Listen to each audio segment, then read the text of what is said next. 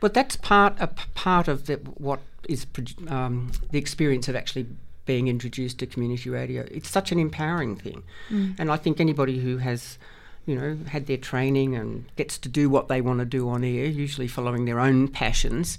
Um, that you communicate that to other people and you realise how empowering that is. I remember starting up a program called New Horizons. It was our older people's program, probably for women and mostly about my age. There were a couple of men, as my age now.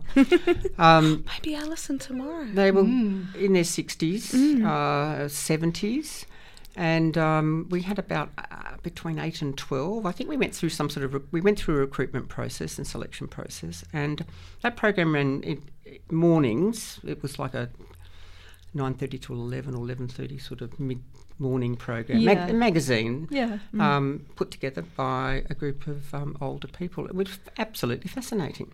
And the idea behind that was to give people a place, was it? Or? Well, I, I just felt that, um, you know, it's you can be, get a bit forgotten as you age, and this was a very. I, th- I found, you know, for myself, broadcasting was very empowering, and I wanted to ensure that was actually, you know, shared with a, a, a different group of people. And I suppose that was an active, in an active sense, trying to bring in a, a new. Uh, you know, group of people to the station, which was terrific. They were a feisty lot too. I bet they were.